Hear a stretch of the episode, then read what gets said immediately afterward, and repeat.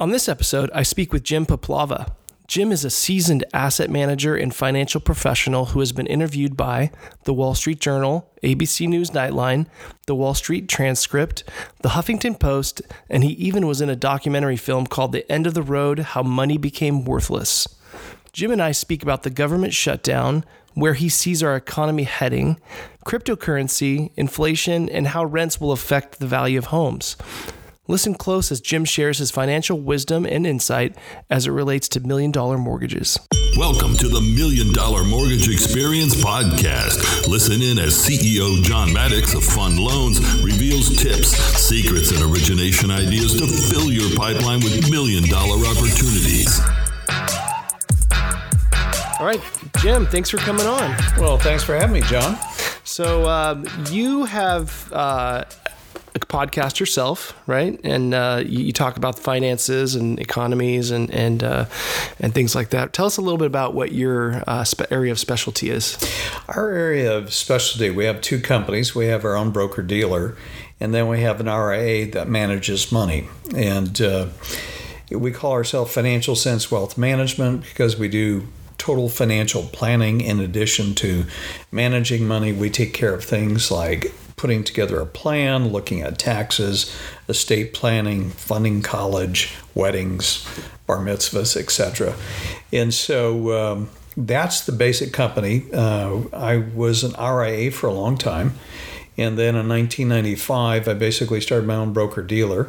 And the reason I did that is we were doing stuff that was kind of out of the box. The industry was going to what I call package products, mutual funds, and it's now morphed into ETFs. We were actually picking stocks. We were doing individual bonds. Mm-hmm. And most brokerage firms don't want their guys doing that. You know, they, they want you in a set area, stick with this. It's easy to manage when you have thousands of brokers. Right. So we started our own broker dealer. And uh, I used to do local radio, did television for a while. And then one day, the guy that my studio engineer, he said, You got a website. Why don't we just put this thing on on your website. I thought, how do we do that? and he said, well, I'll just record it. And we loaded it up to um, the website. So that's sort of where we started. Mm-hmm. You know, people were listening to my show on their computers or they were burning it to a CD, mm-hmm. listening it to a, in their car. And then, of course, when the iPod came out, you know, we just quickly moved over to the podcast side. That's great. So we do a number of programs. We do uh, lifetime income, which is all on retirement planning. It's a subject program on Mondays. Mm-hmm. Tuesday, I interview somebody like this weekend. I'm going to interview the head of Social Security. Wow! And so we'll talk about you know what are the best Social Security moves. And we also talk about health. Uh, I've, I've talked to some of the best doctors in the country. Um, and so we cover issues of health because if you're retired and you have all this money, but your health is yeah. no good. You, you don't have time to enjoy it. And then what we do is we have another program where it's called Insider. We interview some of the top minds on Wall Street, and they're in depth interviews. That's a subscription. And then the weekend show is two hours long. The first hour, we cover the markets. I usually have a Wall Street technician, some of the, the great ones. And then we also cover markets from currencies to interest rates to commodities. That's the first hour. And then the second hour I call this my big picture is it's kind of taking a view of what's going on at the 40,000 foot level. Mm-hmm. What does this mean?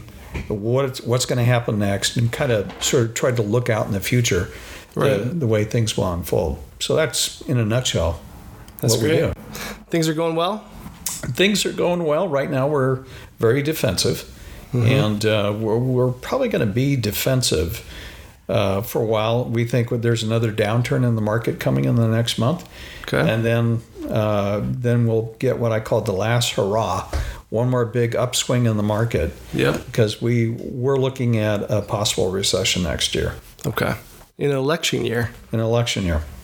The only thing that could prevent that, because we always ask in the back of our mind, okay, this is what the the numbers are telling us, this is the direction. Then we always kind of stand back and say, what could change that? So mm-hmm. the president wants to get reelected. Right. And Democrats want to get reelected. Sure. So let's say they can come up with some compromise on infrastructure.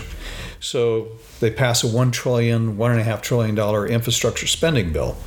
Well, that would be another stimulus, just like the tax bill Right. was a stimulus, because the 300 billion in spending that was passed in January of last year, that money runs out by September of this year.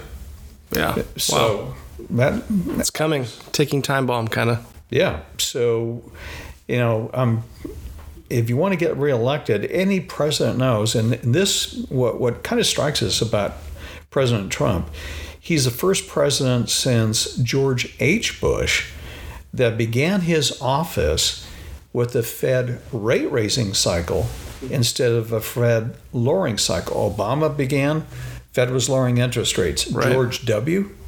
lowering interest rates. Clinton. The last one where you raised interest rates and, and led to a recession was George H. Bush. Hmm. Fed started raising interest rates. We had a recession in 91. He mm-hmm. lost the election. Wow. Yeah. There's a lot of stuff going on. Speaking of that, what do you think of this shutdown that's happening? It's the longest one in history, and right? Well, it, it's the longest one in history, and it's interesting, John. On the day you and I are talking, the president's budget uh, chief came out and said we could get a negative print in the first quarter for GDP because every week that this goes on, it costs the economy one tenth of one percent. So it's costing two and a half billion dollars a week. The more that's going on, Jeez. And you know it looks like both sides are recalcitrant, and they don't look like they're backing down No. president wants this wall. They're not. They don't want to give it to him. So it's kind of like they're Mm-hmm. Showdown. locked. The horns are locked. Showdown. At, Yeah. Yeah, at Washington Gulch. So, so What has Trump done in the past when it when he gets his back against the wall like this? Is there like history to show us anything like that, or I mean, he's he's he's a shrewd negotiator. he likes to make deals, but Yeah, he likes he's to also make shrewd and Yeah, and he's he he can always play around you and get to that point. So, Right. you know, I'm optimistic that uh, we see th- three main risks this year. The first one at the top of the list is the Fed makes a policy mistake. We have a saying on our show that the Fed will keep raising interest rates until they break something. Break something in the economy or the market, sometimes both. Second risk is the trade war. And third risk is political discord. We're seeing a good example of that right now with the Absolutely. shutdown. The the Fed basically has gone on pause. I don't think they're going to stay there unless the numbers really get bad, because we could see uh, uh, an inflationary surge in the second half, which is going to be related to oil. But uh, the Fed That- right that's is- interesting. You say that because we haven't seen much inflation in a long time. I mean, I, and how long has it been? Oh, it's been well over a decade. I mean, Yeah. you would have to go back to probably 2007 and 2008 when oil was heading to 150 a barrel. Right. Where, you know, we got CPI close to four or five. We're barely holding two Yeah. at the present time. So we could see an uptick as we were last year as the oil prices went all the way up to 77 and then um, back down in a short period of time. So the Fed's on pause. That's market positive, and the market has reacted to that.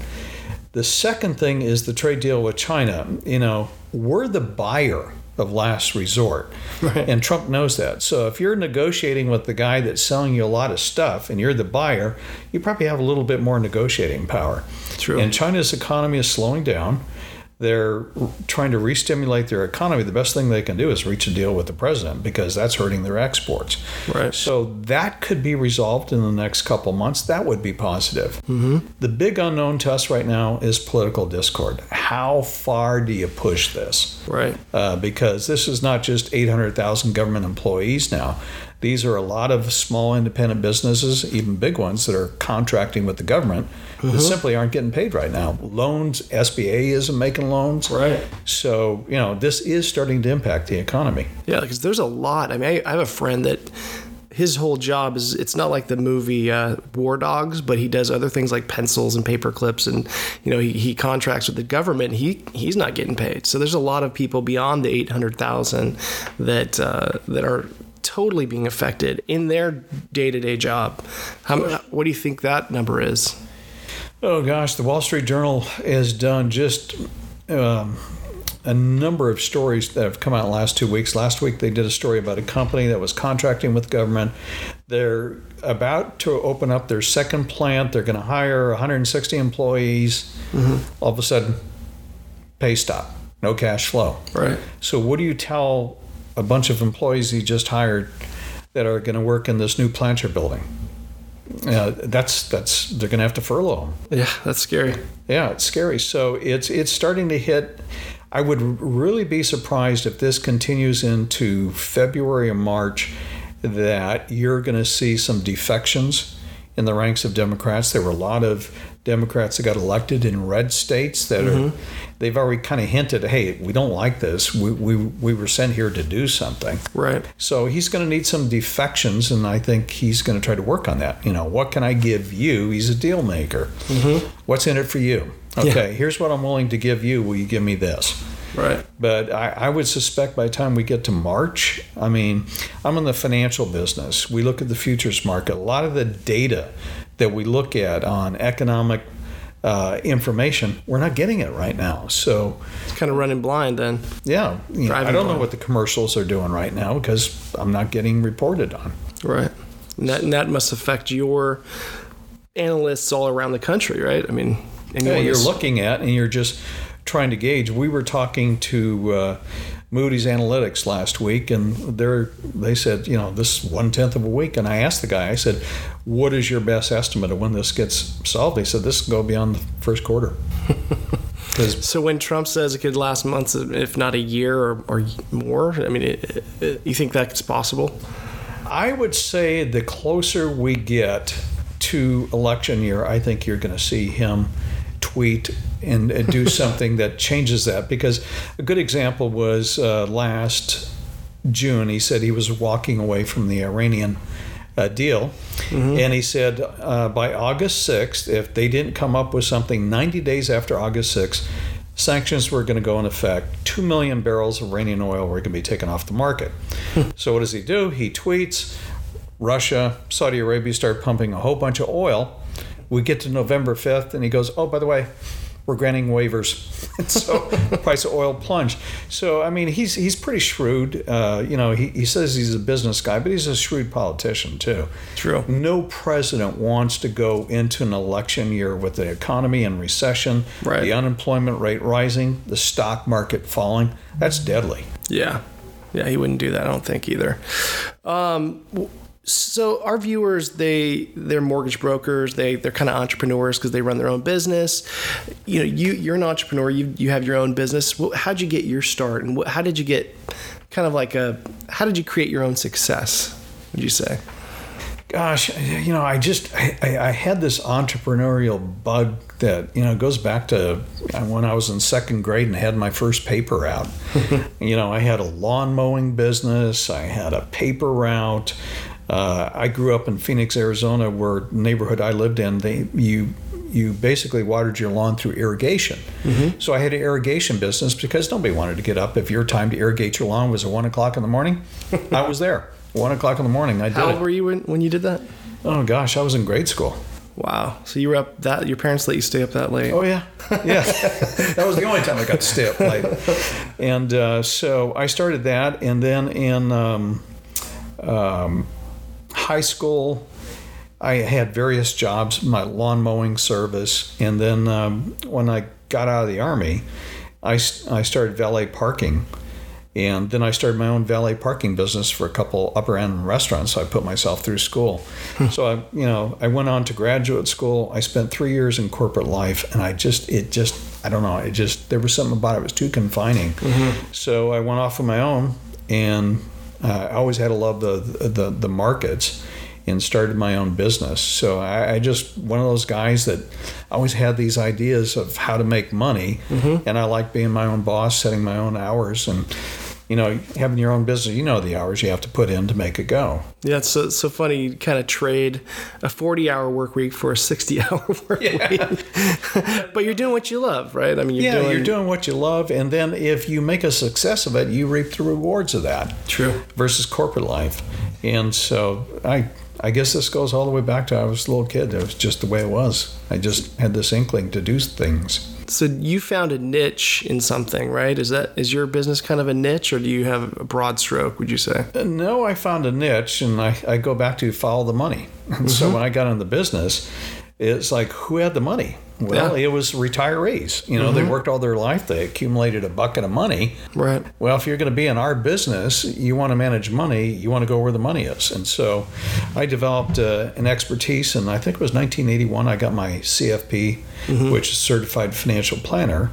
Mm-hmm. And uh, I began working in the retirement market. And so we're doing that, and we've been doing that since 81. And then 80 five, I moved to California to start a business. And then in 95, I basically started my own broker dealer. But um, the other market we're going to go after now is the 401k market because the 401k market, what we're finding, especially now in, in uh, let's say the boomers, the Gen Xers, mm-hmm. a lot of their wealth is in two areas. It's either in the equity in their home or it's in their 401k plan. And so a lot of people put their 401k plans on automatic pilot. Right. You know, you sign up with the company, you, you pick your funds, and just you forget about it, and you put kind the money. check in. it every now and then. So oh, yeah, making money. Yeah, making money, or you you know you or don't want to look at it yeah. when the markets are going down. So we want to go after the 401k market because if we can help people better manage that during their working career, well, that's they're going to have more money when they retire. Right. So it's it's going to be sort of a niche uh, outside of, retirement. I, I call it the pre-retirement market. Right.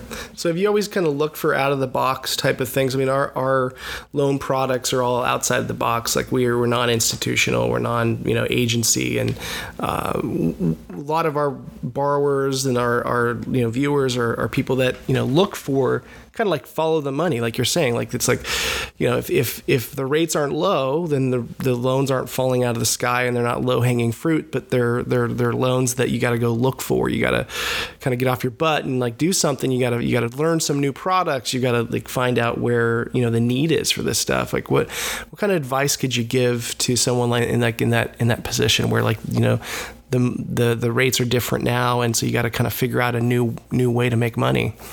Yeah, it, we we like to think outside the well. We've always thought outside the box because you know we just like to do different things. Uh, I mean, we actually pick stocks. We actually uh, buy individual bonds because we can cherry pick and go in and find unique situations mm-hmm. that uh, can help the client. So, you know, if you're in a mortgage broker, you're in the real estate market, always start thinking of what other people aren't doing. You know, That's good advice. And and find out what is a niche that isn't being served or nobody's paying attention to this niche of the market, and then find that niche. That's good. And um, you know, like when I started, it was retirees. Mm-hmm. Where do you think the uh, the market's going now as far as economy? I know we talked a little bit about that, but like, where do you see? Do you see rates going up anymore? Do you see, you know, I think you said there's going to be a potential recession in in election year possibly, um, but what do you think this next? You said there's going to be one more kind of boom, and then you know, and then it kind of settles. What do you think that's going to what's going to drive that? I, I think, you know, going back to my risk, okay, so if you take a look at what sort of started the sell off at the end of the year, mm-hmm. I mean, if you looked at the economic numbers last year and look at where the forecasts were, we just got a $1.5 trillion tax stimulus.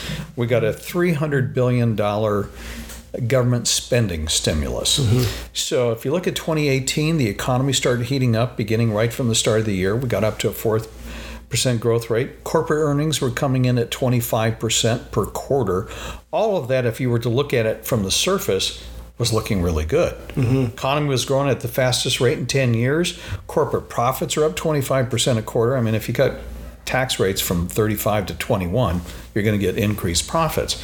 But what happened is in September, the Fed has an FOMC meeting and says, oh, by the way, we are far from neutral, which was an indication to the market. One week after that, the market started selling off because people started analyzing what did he say? What was he meaning? Mm-hmm. Well, we're going to be more aggressive.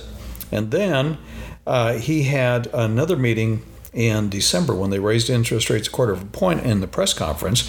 He said uh, QT, which is quantitative tightening, this is letting $50 billion a month roll over. He goes, That's an automatic pilot. We're going ahead with that. Market did not like that. So we went from an economy that was still growing, corporate earnings that were still coming in, to everybody started saying, "Oh my goodness, this is going to start slowing the economy. The Fed's going to do what it always does." And so we had the sell-off. So we ended up the year negative. So nobody, if you're looking at January 2018, nobody would have saw a negative year. So now we're at 2019, and the Fed is saying the overseas markets are going down. They're seeing the economic numbers from the ISM, manufacturing, service numbers go down. All of a sudden, Powell is kind of like I call it the open mouth committee. they're out there talking like this, and mm-hmm. they're saying, "Oh, okay, we're going to relax." So this next upswing, if you get a Fed on pause, which the market likes, and let's say Trump negotiates a deal with China, so the trade conflict goes away, that would be a catalyst for an upward swing in market. Mm-hmm. But another factor that's going to come in is the rise in oil. We think oil prices are going up for a number of reasons. Number one, they're overstated in terms of the inventory levels. They've been low for a while, yeah. Yeah. It's not like they have a dipstick and it's a precise science and they put it in the can. Okay, that's what the inventory is. But China, most people don't know, was buying half a million barrels of oil a day. Mm. So during the trade conflict, they, they backed off. So there's a half a million barrels that aren't going to China anymore. Mm-hmm. So they just indicated they're going to buy more soybeans. If they reach a agreement on trade, they start buying half a million barrels of oil or more oil from the U.S. Mm-hmm. And you've got Saudi Arabia and Russia. They're saying we're not going to get full this time. We're you know Saudi Arabia needs eighty dollars a barrel. Yeah. The other thing is if you look at the shale uh, plays the cheapest shale play is the Permian Basin. They need $51 a barrel to break even and make money. Hmm. Well, you know, already we're seeing capex expenditures mm-hmm. drop. We're seeing the rig count drop. And sooner or later, there's a saying in the business the best price, best cure for higher prices is higher prices. The best cure for lower prices is lower prices. So you could see in the back half of the year, um, right now, the futures market, and we, we don't have up to date figures as of the shutdown, but they're pricing in the next rate hike coming from the Fed would most likely be June. June. That's if things turn around, mm-hmm. and I'm assuming also the government shutdown doesn't go that long. If the government shutdown goes that long, the, the, who knows? Yeah, who knows? So let's say the Fed raises interest rates in June, oil starts to go up, and the futures market has the next probability, maybe December. But you could start to see rates back up again. Mm-hmm. And the, the problem, John, now is we have a lot more leverage out there. Uh, and the area debt, yeah. the area I'm most concerned about is the corporate debt market, mm-hmm. and it's up 60 percent. And the characteristic of it, if you take a look at uh, triple B rated bonds, mm-hmm. 750 billion in 2010, today 2.7 trillion. Jeez. So you've got two thirds of the corporate bond market is junk or triple B rated, just one notch above junk. What would cause that to just collapse? It would be a, a recession, a weakening economy. Because what happens in a weakening economy? Company sales go down, mm-hmm. their profits go down, their interest coverage ratios, and what does uh, you know the rating industry do? You know, you look at a company that was triple B rated in good times, mm-hmm. and bad times when things are shrinking, they get downgraded. Right.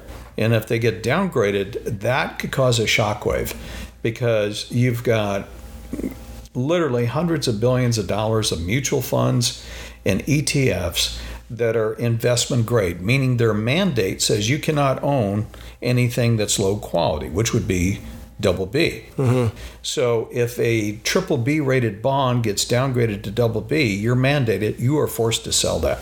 Wow. And so if everybody owns the same stuff. You know, it's like the, uh, you and I are the owners of the market. Okay, mm-hmm. we have to sell. I can't sell to you because the buyers shrink. Then the amount of yeah, the demand for that stuff is gone. Right. Yeah, the demand shrinks, liquidity disappears, and there's only one thing that brings liquidity back in the market is price. Right. So the price drive is driven down far enough that somebody will look at that and say, "Hey, that's distressed debt." I'll, you know, there's been fortunes. Uh, Howard Marks. Well, kind of reminds me of what happened in the housing market when there was way too many houses built, right? And there was the the glut of homes that were on the market, and then the prices dropped, and then all of a sudden the big hedge funds like Blackstone, BlackRock, they all went and bought all these properties, and they stole them. They got them for you know pennies on the dollar, and they bought the the uh, distressed debt, the distressed mortgages, and they just cleaned up and they held on to it, and now they still own it. A lot of these hedge funds still own a lot of these these houses and they're making a killing because rent is so high. Yeah. So how do you think this kind of all compares to possibly, you know, the housing market and like where we are on where we're at today in the housing market? I think in this next downturn, you're going to have a similar opportunity. And, and this happened also in 1991 when uh, we were in a recession, the S&L crisis. Yep. And I, am trying to think of the government agency that was set up to liquidate all these mm-hmm. uh, loans. Yeah, I mean, uh, there's a couple guys here that became billionaires in California by buying all that distress, those distressed mortgages. So right. Next downturn, you're going to have an opportunity to buy – um, not only distressed debt, so a lot of this double B debt, mm-hmm. because what happens if the economy turns around, the double B gets upgraded. Right. So you'll be buying angel bonds, they'll get upgraded, but you'll be buying them for 60, 70 cents on the dollar, mm-hmm. and the economy turns around. You know, there's going to be a lot of fortunes made. Yeah, because it doesn't mean that the businesses are going to go under necessarily. It just means that the, the debt itself is now less valuable. Is that right? Or yeah, it, it it's like there's there is some greater risk there. Obviously, a double B. Uh, rated bond isn't as safe as something that's rated AAA. You don't worry about it. So, but in a in a downturn, it gets downgraded double B, B depending on the nature of the business. But then when things turn around, and you get the next reinflation, we see the next cycle being as uh, inflationary mm-hmm. which also implies higher interest rates. Right. So, because the next time they're just going to come in with massive fiscal stimulus and the Fed's going to monetize it because there will be no choice. I'll throw out something that, uh, if you look at it, it's kind of scary, but if you look at what they might do, then it isn't. By 2020, interest on the debt will equal more than what we spend on Medicaid. Hmm. By 2023, interest on talking the, U.S. debt, right? U.S. debt, yeah. By 2023, it'll exceed what we spend on the entire defense budget. Jeez. By 2025, interest on the debt will exceed all discretionary government spending outside of Social Security, Medicare, and Medicaid. Wow. So, what do you do if you're a politician or you're president in 2025 between entitlements and interest on the debt. There's no money to run the government, pay the FBI, the Supreme Court. what you do is you spend money, and the Fed just comes in and monetizes it. Mm-hmm. Kind of what we saw them do with QE and what we saw the European Central Bank do. Wow. And so I, I see an inflationary cycle uh, going up in the. Um, do you uh, think that'll keep rates, interest rates down somewhat? I mean, if, if the interest rates go up, even just a little bit more, the amount that we're paying on that debt is just continually rising, right? I mean, so that there's got to be some pressure to keep those those rates low, right? And that that will be the Federal Reserve, but the market gradually we see interest rates rising. There's a, a gentleman in our business who uh, we we sort of refer to him now as the current bond king, and he's analyzing this perspective. Is typically when you go into a recession, or you see economic weakness, as we did in the month of December.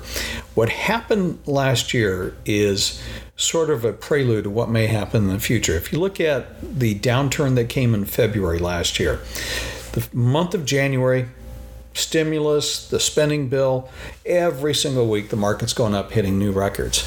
In one week, in December, we gave everything back in six days. Yep. And what did not happen in typical market downturns, the treasury market did not respond. In other words, you lost money if you were in treasury bonds, mm-hmm. as you did in stocks. Fast forward to October, the market starts to roll over, Fed comments, stock market goes down in the month of October, bonds go down in the month of October. So you're losing money in every asset class commodities, bonds, stocks. It started to flip in November as people started saying, oh, wait a minute, growth may be slowing down. And all of a sudden, the Treasury market, which was 10 year note was at three and a quarter, started to go below 3%.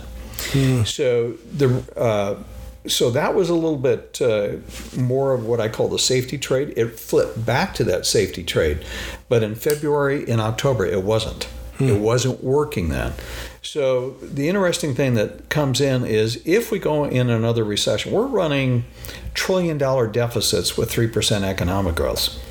What does that deficit look like when you get into a recession? Right. You could get back up to 1.6, 1.7. Then you also have the Fed pulling out $600 billion out of the market. So you have three big buyers of federal debt. You've got the Fed, you've got China, and you got the Bank of Japan.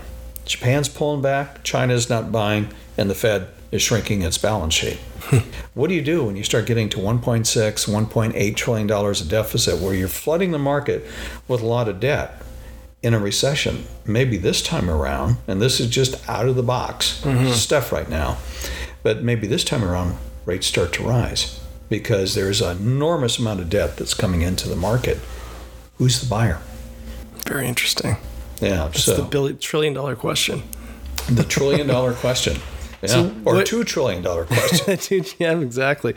What do you do? Do you think? Um, you know, a lot. There's a lot of talk, not as much today, but like a months and months or so ago about cryptocurrency and Bitcoin and how that was up and then it crashed.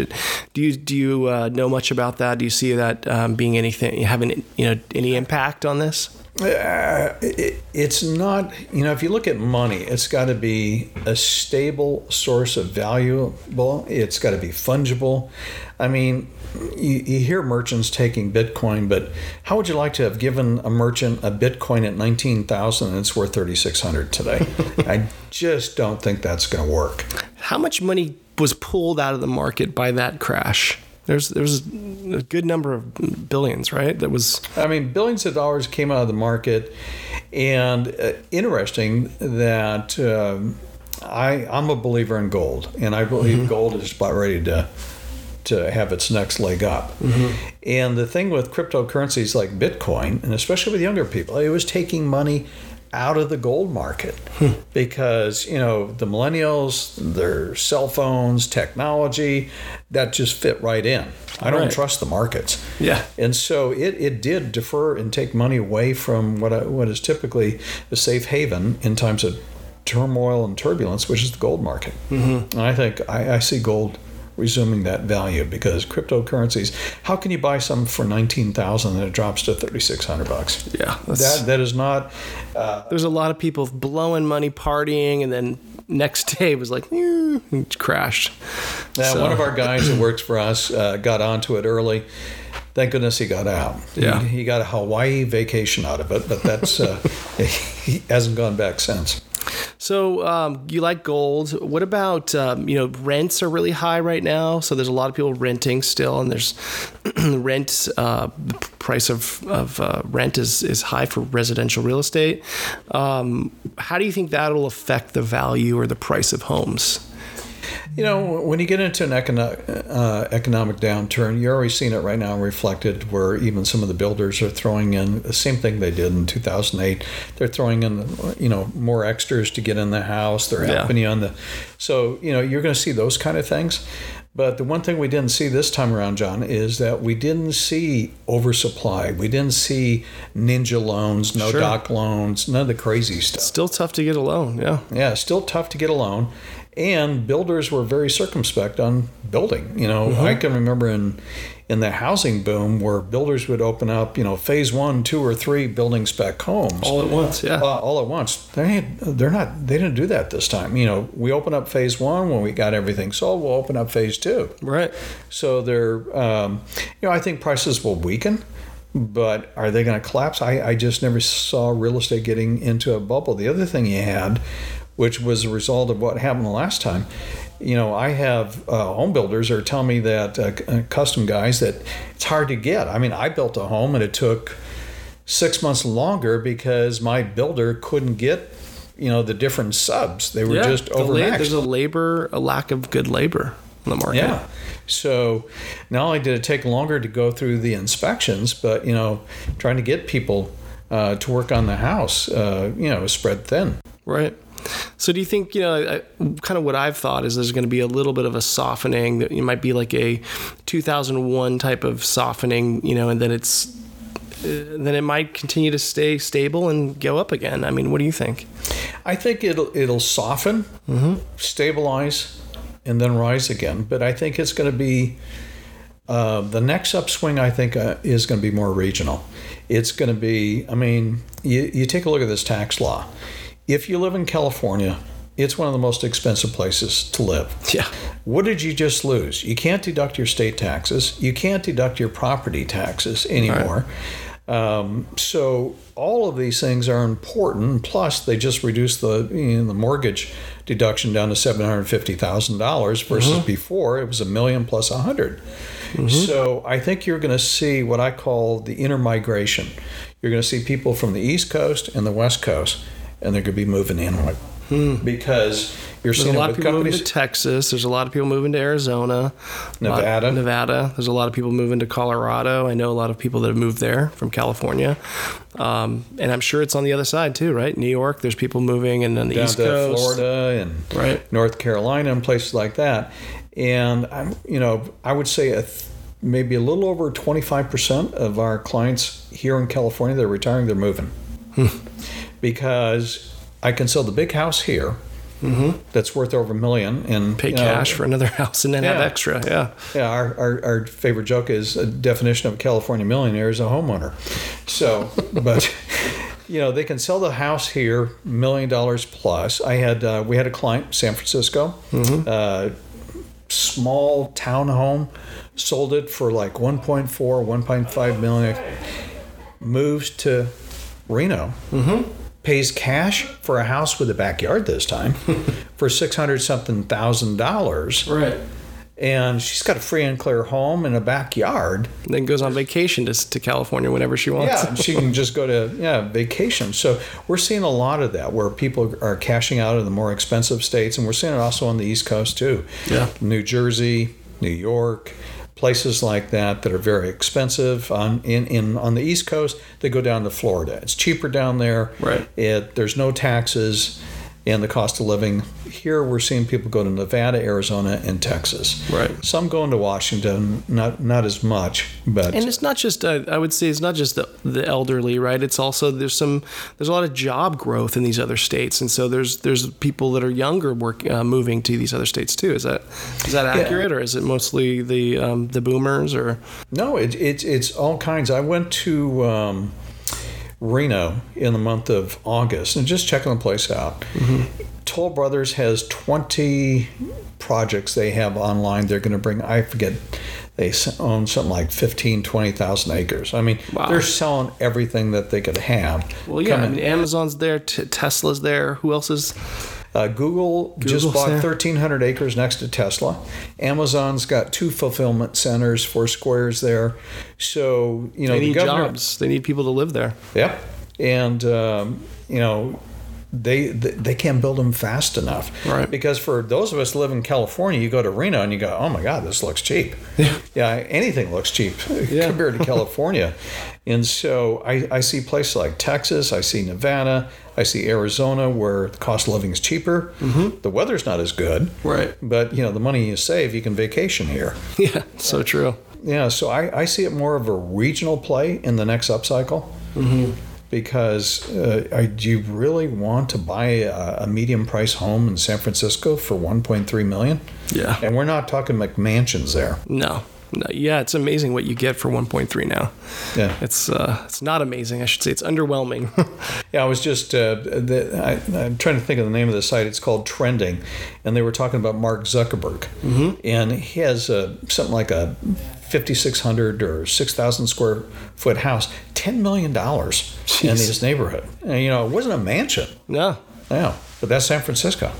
It's so it's so true. It's there's a huge demand with all the fires too, with all the fires in the, up there and in in the north of there and in the in the uh, in the Bay Area, Santa Rosa. There was tons of fires. Tons of people, thousands of homes were burned. So I mean, the fact that people were displaced and then that didn't help the I mean, that helped the housing market, but it didn't help you know with the, the supply problem we had. Yeah, I mean, uh, you you have to think if you had housing insurance and you get reimbursed, do you want to buy another house in California or do you want to go someplace where that money buys you much more? True, very true. So um, we talked about the government, we talked about economy. What uh, a little bit about rates? Do you think you know? Would you advise someone to get a fixed rate or an arm rate, or is there is there a difference in, in your mind, like that, or is it circumstantial or? You know, I, I tell people there's two things. If you see yourself um, only staying in that house five years, ten years, right? Then I would I would get sort of like an adjustable, like let's say a, a, a five, seven, or ten year, sure, with a fixed rate, right. That way, you get a lower rate, it's fixed, and what you don't want to do is what happened to all those people that bought those special loans in 2007 and 2008 when they got adjusted upward. You know, basically, mm-hmm. they couldn't afford to keep and stay where they are. So you got to take a look at your budget and take a look at, you know, answer number one how long do I realistically think I'm going to stay here. If you're right. planning a big family and it's a small house, well, you're probably not going to stay there long. True. Secondly, if you're you only see yourself maybe staying in the area five to seven, ten years, then you, get a loan in that range. Right. Makes but sense. But I, I, I prefer fixed because, like I said, the big unknown is what's going to happen when the government starts to run out of money, the Fed starts to print money, and what's going to happen in the next upcycle. Mm-hmm. And that is sort of a big unknown right now. Well, yeah, I mean, you know, I always look at these charts of like housing over the last hundred years, and you see, you know, you always see the little crashes or the little dips, but then you you see, you know, even a five year old could tell you, well, yeah, housing's always go, you know, housing always goes up. So, I mean, I think a lot of that has to do with inflation over years, right? I mean, and so if if we think about that and we think, well, at some point, Fed's going to have to print a ton of money again. Eh, there's going to be inflation. You know, the dollar's going to weaken at some point. You know, then then it just makes sense that house prices have to go up at some point. So if you did get a 30 year fix, kept the house, even if you were going to move, maybe rented it out because rents are still staying high, that might be a smart economic move for somebody. Right now, I I see in the next decade interest rates rising.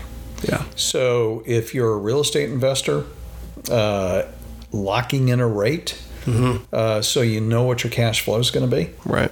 Or if you're a homeowner, just locking in a rate for how long you think you're going to be in that house. Mm-hmm. You know, if you're 55 and you're thinking of buying a house and you're thinking, well, when I turn 65, 66, am I really going to stay in this house when I retire? Well, maybe you only want a 10 year mortgage. Yeah, makes sense. So, last question I like to ask is, uh, you know, you've been an entrepreneur, you've had ups and downs. Every uh, every successful person's had failures in their life. What would you say your favorite failure was throughout the years? Not holding to my conviction. Um, in uh, this was a painful lesson. In 93 and 94, uh, we were going through, at that time, they called Hillary Care. And what happened is when that was going in uh, when they were talking about legislating it, a lot of the drug stocks um, were just hammered. I mean, they were down 20, 30, 40%. So, you know, I went in there and I was picking up companies like Merck, Lilly, Pfizer, and, and getting dividends of four and a half, five percent. And it almost got passed. So after I buy it, I'm picking them up cheap. The dividend yields are good and then all of a sudden it looks like, oh my goodness, this could get passed. And the markets react to it. So, you know, I lose another 20%. and uh, I'm hearing, I'm reading, you know, the media picks up on the current stuff. Oh my God, this, this is going to get passed. This is going to be doomed for the, the drug companies. And then my clients putting pressure on me. And I sold them.